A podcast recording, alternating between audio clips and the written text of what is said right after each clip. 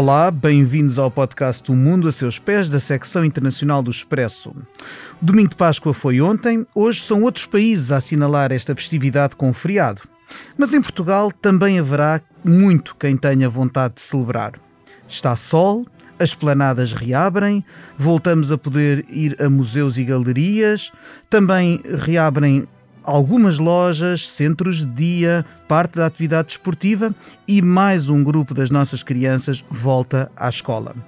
É mais uma etapa do nosso desconfinamento. Neste episódio, que é o 36 do nosso podcast, vamos falar da pandemia, mas a partir de outro ângulo, o da geopolítica. E é por isso que temos connosco a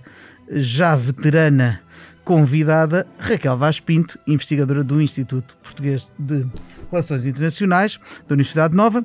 e autora, entre outros, do livro A Grande Muralha e o Legado de Tiananmen sobre a China. Olá, Raquel. Olá, viva! Estamos a gravar poucos dias depois de mais um relatório, uh, no mínimo inconclusivo, da Organização Mundial da Saúde, na sequência de uma missão a Wuhan, a localidade chinesa onde a pandemia teve a sua origem, e uh, a missão pretendia precisamente apurar mais sobre essa origem, mas as suas conclusões não uh, foram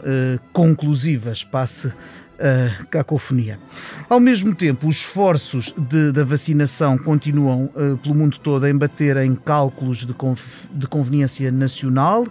um, e no, nisto um grupo de governantes de vários países fala de um tratado global contra futuras pandemias. Não há dúvida que esta crise sanitária é também uma crise política, uma crise diplomática, já para não falar, obviamente, de económica e social. Vamos tentar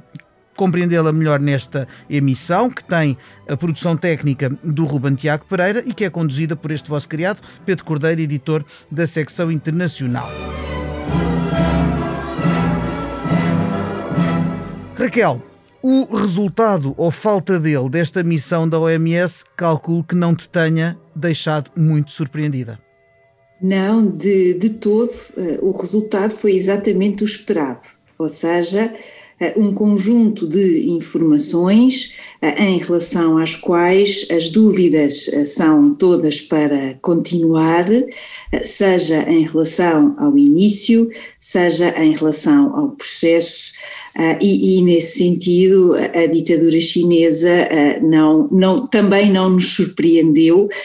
na restrição do, do acesso desta equipa da Organização Mundial de Saúde um, àquilo que deveria ter sido uma investigação objetiva e, sobretudo, aquela palavra uh, que as ditaduras têm um genuíno horror, que é a palavra transparência. Portanto, Obviamente que eh, se nos lembrarmos ainda por cima que nos últimos, nos últimos dias temos uh, dado notícias em campos que não a saúde, como por exemplo do endurecer das medidas de censura sobre uh, a imprensa, não na, já não digo na China no seu todo, que, que, essa já sabemos que existe, mas até naqueles territórios que uh, supostamente gozariam de liberdades um pouco diferentes durante as próximas décadas, um dos quais, um dos quais antigamente administrado por Portugal, refiro-me a Macau, onde, onde há denúncias e, e, e é onde efetivamente a, a imprensa se tornou em dias recentes menos livre ainda do que era. É evidente que esta, como, como tu dizias ao, Expresso a semana passada, a transparência e o esclarecimento são eh, contraditórios com, com, com, o regime chinês, mesmo no, eh, quando eh, o mundo enfrenta um número de mortes tão alto como os que a Covid-19 tem causado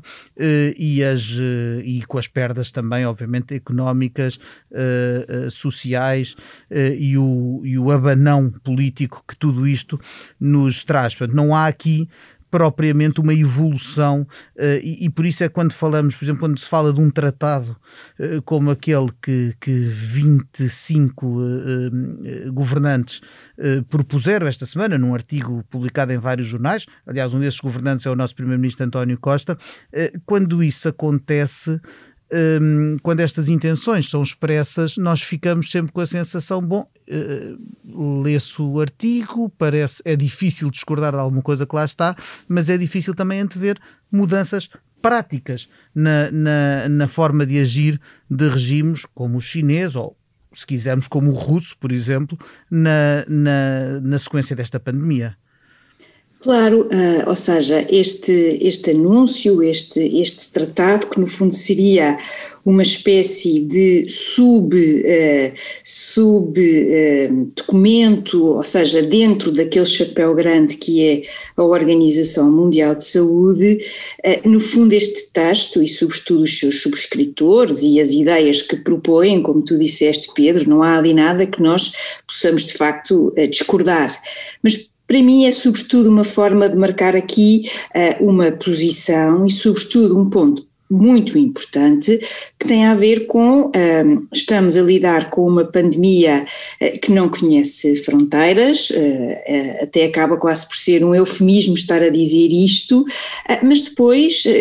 em muitas situações mais práticas, mais operacionais, esbarramos com aquilo que é a soberania dos Estados. E em particular a soberania de países eh, ditatoriais, onde o controlo seja da própria informação, e aqui informação a todos os níveis, o controle da circulação dos seus cidadãos uh, e também, evidentemente, o controle da narrativa, ou seja, o controle daquela informação e da forma como ela é apresentada ao mundo, é um elemento absolutamente uh, crucial do seu modo de governar esse elemento, uh, numa, próxima, numa próxima pandemia ou numa outra situação uh, que, que nos possa afligir no futuro, ela choca de forma frontal com estas preocupações destes países, destes signatários. Aliás, a ideia começou por ser veiculada dentro da própria União Europeia, foi discutida na reunião do G7 e, no fundo, são países que têm uh, aquilo a que nós chamamos as sociedades abertas e que, uh, neste processo de abertura da sua economia, de toda a sua relação com o próprio mundo, esta questão da saúde, a partir de agora, ou seja, a partir desta pandemia, ela passa aqui a trazer elementos adicionais de preocupação, de segurança e da própria defesa destes países. E, portanto, tu tens aqui, neste elemento concreto, que é esta questão de saúde pública e internacional, esta emergência que nós estamos a viver, eh, esta questão do regime político acaba por ser eh, realmente relevante nessa análise. Precisamente. Aliás, tu falavas do G7 e eu, eu, eu ainda hoje uh, lia de manhã um artigo sobre, uh, sobre a, próxima, a próxima cimeira, que, que, será, que será no Reino Unido, em princípio, na Cornualha, e em que, e em que vá lá, nos, nos preliminares, uh, também se surgiu a intenção de, de alargar, de fazer uma espécie de G7 alargado, a que chamavam D10, e a diferença do G para D era precisamente a, a ideia de democracia. E então os, os, sete, os sete países do G7 convidariam a, a Coreia do Sul, a Índia e a Austrália, portanto, três, uh, três países da, da Ásia-Pacífico, digamos assim, para participarem nessa, nessa reunião com os outros sete, que são, portanto, para, para quem não se lembrar, Estados Unidos, Itália, França, Japão, Alemanha, Canadá e Reino Unido. Uh, e este, este G para D chamou uma, intenção, chamou uma atenção, este salto, para a ideia de, de, de democracia. Porque, de facto, uh, onde Uh, os esforços globais que juntam democracias e ditaduras, sem dúvida, serão necessários em certos âmbitos, mas têm sempre esta fragilidade de que tu, de que tu falavas, uh, que é como uh, incluir num esforço quem não está de todo a pensar nem a agir, nem, nem sabe se calhar pensar e agir uh, de outra forma. Eu noto, por exemplo, que no, no, no, nos tais 25 uh, subscritores da, da proposta de Tratado Global contra futuras pandemias não estão sintomaticamente a China e a Rússia, embora também não esteja sintomaticamente os Estados Unidos da América. Um, portanto, nós ficamos aqui com esta, com estas, uh, com esta sensação de, de sempre de uma coisa coxa, não é? É, mas é, é, é, olha, mas isso também tem muito a ver com aquilo a que nós estamos a assistir no mundo, ou seja, este mundo em que nós vivemos, que eh, sobretudo para quem, eh, eh, eu diria como nós, Pedro, viveu ainda pelo menos a parte final da Guerra Fria, uhum. o contraste é muito grande. Vivemos num mundo mais difuso, vivemos num mundo mais incerto, e quando digo incerto é, temos mais dificuldade em estabelecer estabelecer a nível internacional uh, um conjunto de regras. Claro está que eu digo isto porque, evidentemente, durante a Guerra Fria estive do lado uh, que não tinha ditadura e, portanto, nesse sentido, estou aqui a falar mais à vontade. Se eu tivesse vivido na Polónia, não faria certamente este comentário. Mas, de qualquer modo, esta, esta questão é evidentemente uma questão importante e essa, essa perspectiva, ou seja, uma, a maior ênfase colocada na democracia,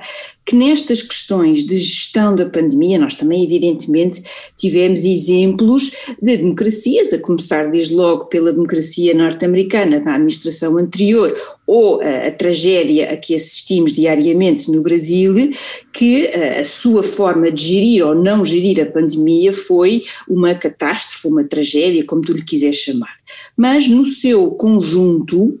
o que tu tens é uh, uma, uma primazia daquilo que numa democracia liberal é o elemento mais importante, que é a vida humana.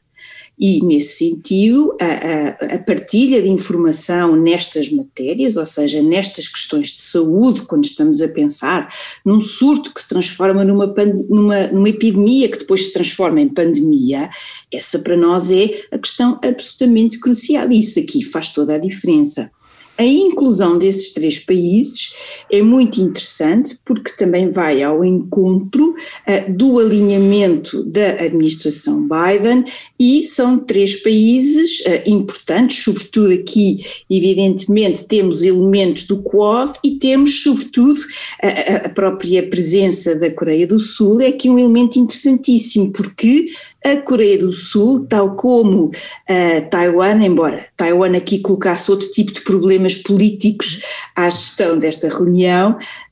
a Coreia do Sul foi daqueles países que uh, soube lidar com a pandemia através também do recurso da tecnologia e com um elevado grau de confiança dos seus cidadãos em relação ao que é ou que são essas funções da proteção da vida dos seus cidadãos pelo Estado.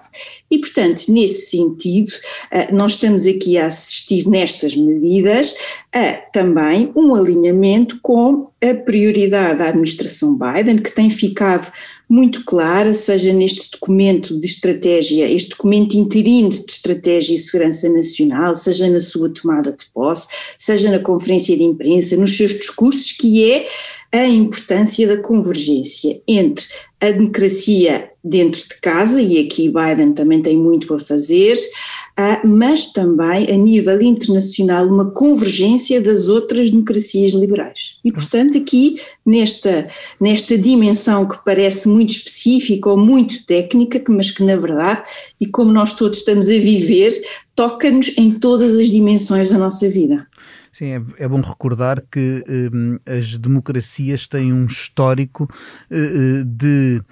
Uh, melhores resultados em todos aqueles indicadores de desenvolvimento humano, é? se nós pensarmos esperança média de vida, mortalidade infantil,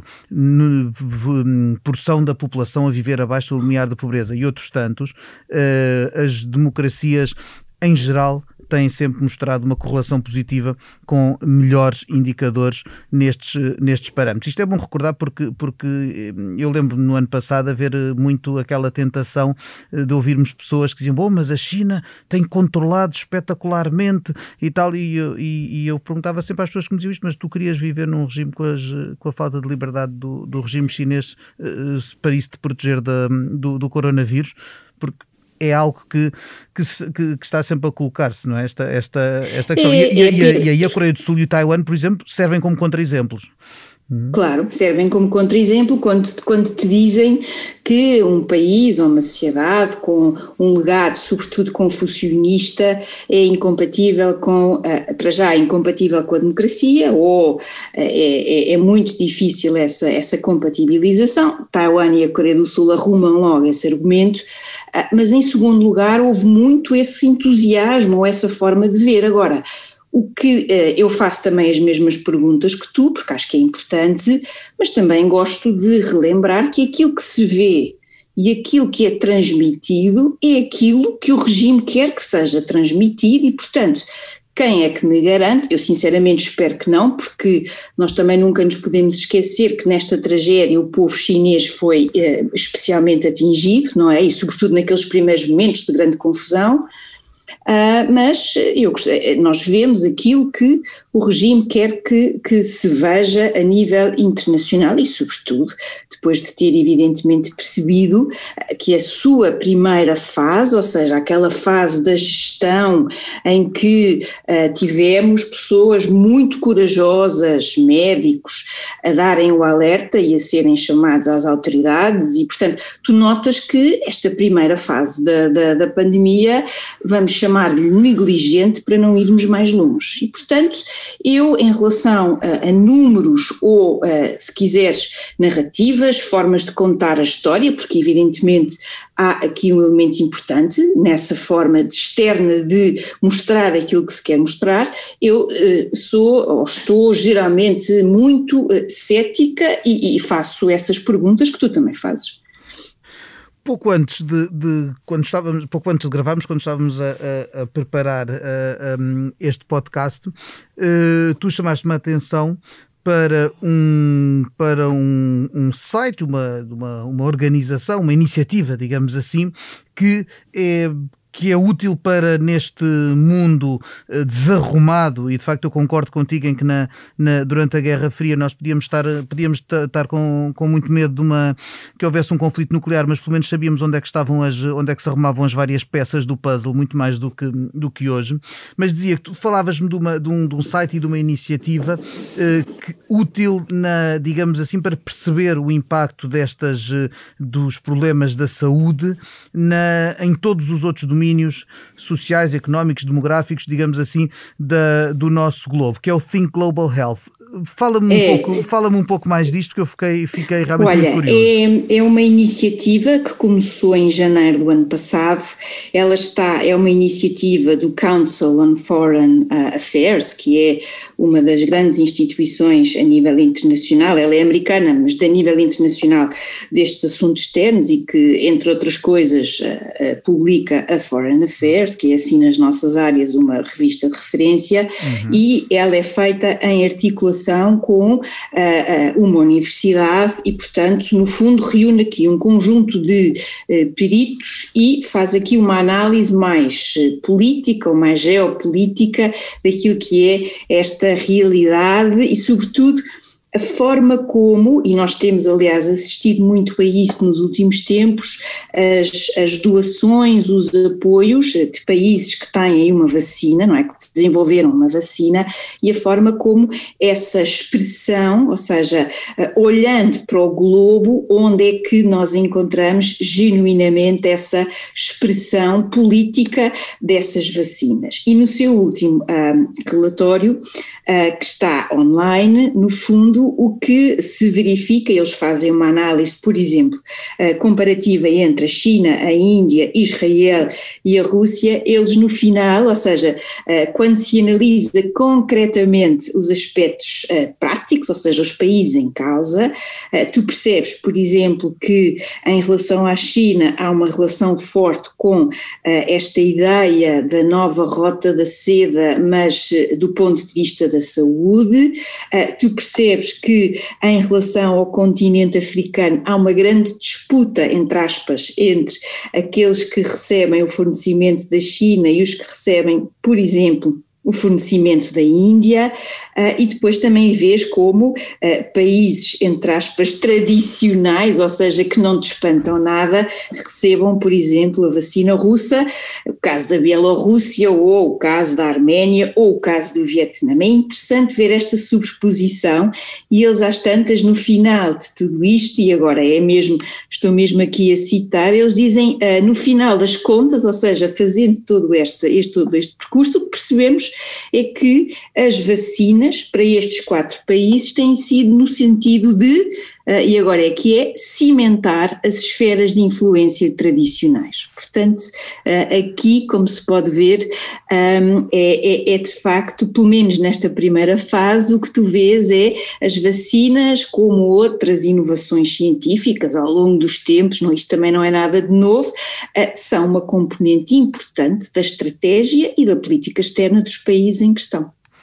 um bocadinho uma evolução daquilo que era no ano passado a diplomacia da máscara e a diplomacia do ventilador, agora transferido agora. para as vacinas. e eu a este Exatamente. a este propósito uh, uh, chamou-me a atenção que na, na semana passada uh, Emmanuel Macron e Angela Merkel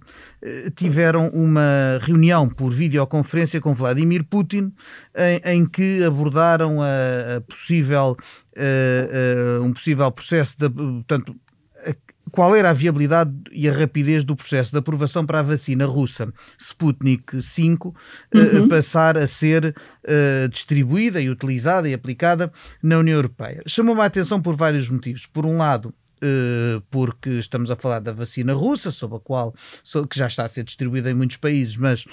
sobre a qual Uh, não, não tem havido até agora a, a, sensação de segurança que há em relação a outras, por um lado. Por outro lado, porque foram Macron e Merkel a falar com Putin, não foi von der Leyen, uh, nem foi, uh, nem estes dois dirigentes estavam a falar, pelo que eu percebi, em nome da União Europeia. E portanto aqui mais, mais uma vez pareceu-me um sinal de fragilidade a crescer a todos os outros, porque realmente a gestão do, do processo de vacinação pela União Europeia tem, no mínimo, deixado a desejar. Um, isto em que é, de que é que estamos a falar? Estamos a falar de dirigentes que só por si valem pela União Europeia. Estamos a falar da França e da Alemanha a cuidar dos seus, uh, dos seus interesses uh, um bocadinho com indiferença perante os outros, os outros 25 Estados-membros. Qual é a tua leitura disto? Olha, a, a, minha leitura é que essa reunião, tal como a, a negociação apressada do acordo comercial com a China no final do ano é reveladora demais da forma como, através destas ações, sobretudo França e Alemanha, acabas por ajudar à própria fragilidade da União Europeia. A questão de tu lidares com a Rússia em concreto é, sem dúvida, seja nesta versão vacina, seja noutras versões, é, sem dúvida, um elemento que eh, fragiliza a própria União Europeia, porque repara, tu tens países para os quais a questão da Rússia, ou seja, a Rússia é a sua grande ameaça do ponto de vista de segurança por razões históricas, por razões que todos nós conhecemos. Portanto, eu uh, diria que, tal como um, a, a, iniciativa no fim do ano face à China, é, é, é, é, na minha leitura, mais uma decisão, enfim, uh, pouco, um, pouco acertada por parte desta, desta dupla, e, e, e também me parece que, uh, neste caso em concreto, e repara como a própria Alemanha tem estado aqui no holofote e a sua relação com a Rússia por causa da conclusão uh, do segundo uh, gasoduto uh, do Nord Stream, que aliás os norte-americanos, na administração anterior e nesta administração, têm deixado bem claro que consideram ser uh, uma, uh, uma questão que divide a Europa e que divide certamente a política externa norte-americana em relação à própria Alemanha, porque no fundo está a fortalecer essa posição russa. Não estou aqui a dizer que se deva fazer aqui uma espécie de fosso, o que eu estou a dizer é que fazer, discutir discutir estes temas desta forma uh, uh, à parte do que é a gestão europeia, que também concordo contigo, não tem sido feliz, uh, mas eu acho que é, é, é, juntar, adicionar ainda mais ruído, sobretudo quando estamos a falar, e tu disseste isso bem, de uma vacina que que uh, levanta algumas questões uh, científicas, barra, sobretudo não te transmite uh, um elemento, ou seja, tu não associas de forma imediata a essa vacina um elemento de confiança. E, portanto, eu vejo como mais, mais, uma, mais um passo desta relação Macron-Merkel que a mim pessoalmente me deixa muitas, muitas dúvidas. Aliás, houve, e, e, não é por acaso que esta reunião irritou muito, por exemplo, o governo da Lituânia, país que está exatamente naquele, naquela, país que é da União Europeia, que é da NATO, mas que, está, mas que foi da União Soviética, a contragosto, e que está, e que está, na, e que está precisamente numa zona, naquela zona do Báltico, que, que, que, é, uma, que é uma primeira linha, digamos assim, de,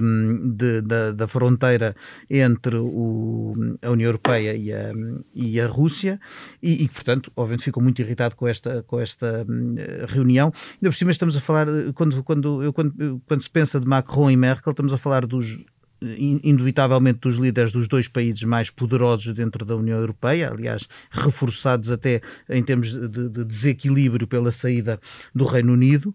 hum, mas ao mesmo tempo dirigentes que em casa, digamos assim, em cada um dos seus países, estão eh, eh, forte, Merkel de saída, Uh, até ao final deste ano, já não será candidata nas, nas eleições de, do outono, e Macron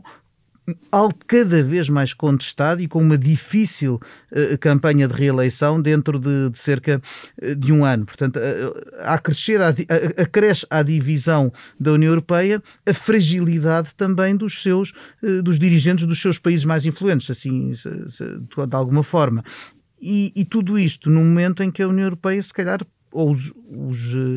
os habitantes dos países da União Europeia precisavam exatamente da mensagem contrária, de, de, algo que lhes transmitisse confiança neste, neste projeto. É uma, a pandemia é uma oportunidade perdida para a União Europeia se reafirmar no, no pós-Brexit? Olha, uh, Pedro, eu, eu prefiro, em relação a esse tema mais de fundo, eu, eu prefiro esperar no, uh, até que todo este processo esteja concluído para depois poder, de forma, e aqui mais prudente, olhar e percebermos de facto se isto foi uma oportunidade perdida ou não,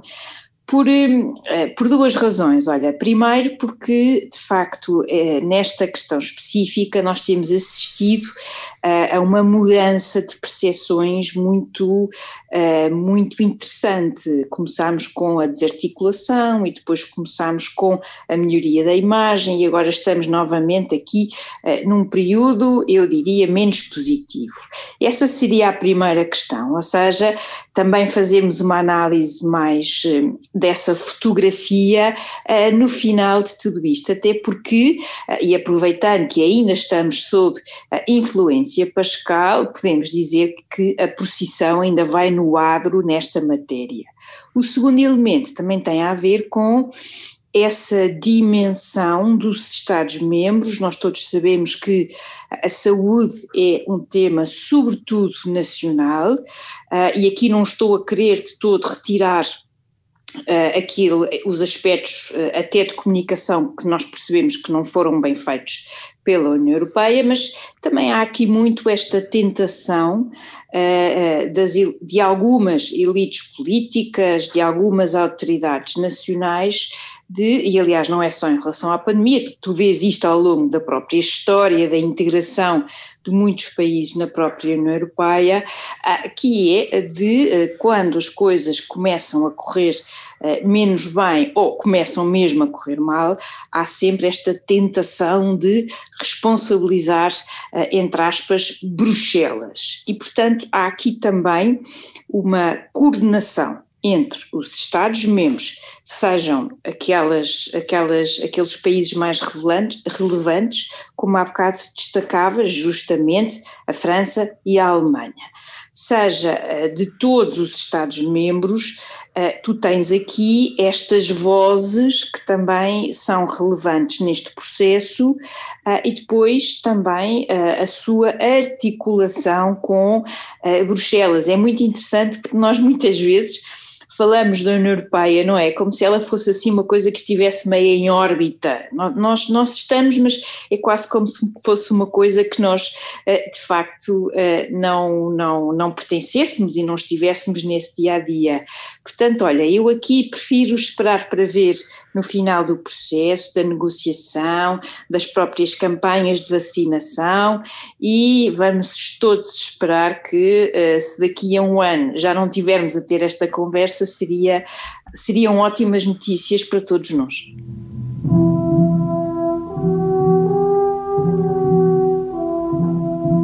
Tudo isto me conduz àquela pergunta com que fechamos sempre o podcast, porque infelizmente o nosso tempo está contado. E é a pergunta que eu te dirijo agora, Raquel. Se pudesses hum. viajar para qualquer parte do mundo agora, sem limitações nenhumas, nem sequer as que a pandemia nos tem imposto, para onde irias e porquê? Olha, eu nestes últimos tempos, uh, uh, eu acho que esta segunda volta do confinamento mais apertado está a custar a todos nós muito mais. Eu dou por mim a ter umas saudades muito grandes de visitar museus, de visitar cidades que são elas próprias obras de arte e nesse sentido dou por mim a sonhar com visitar uh, várias cidades italianas. Uh, já nem estou, já nem é Roma, cidades como Florença, mas sobretudo uh, se eu pudesse agora fazer essa viagem maravilhosa, iria a Veneza e iria a Ravenna. Uh, também porque estou ainda muito influenciada por um livro excelente que li, uh, um dos melhores livros que já li, que é justamente sobre a história da cidade, da Judith Aaron e é fabulosa uh, e portanto gostava de uh, fazer esta viagem uh, cultural, gastronómica e com todo aquele entusiasmo italiano que nós portugueses tão bem, tão bem entendemos. Portanto, olha, não é nada ambiciosa, não iria para outra ponta do mundo, iria para, para a Itália. Muito bem, e é com esta sugestão de viagem, mas também de leitura, que me despeço agradecido da Raquel Vaz Pinto, mais uma vez nossa convidada no Mundo a Seus Pés. Agradeço também a produção técnica ao Ruben Tiago Pereira e o apoio à produção que um, deu a jornalista Ana França, também da secção internacional do Expresso. E de, de si, caro ouvinte, despeço-me uh, até daqui a duas semanas. Voltaremos com outro assunto, com outro elenco. Para a semana, não se esqueça, estará aqui a Cristina Pérez com o África Agora e algum uh, interessante assunto daquele continente. Não perca, até lá, até breve, até sempre.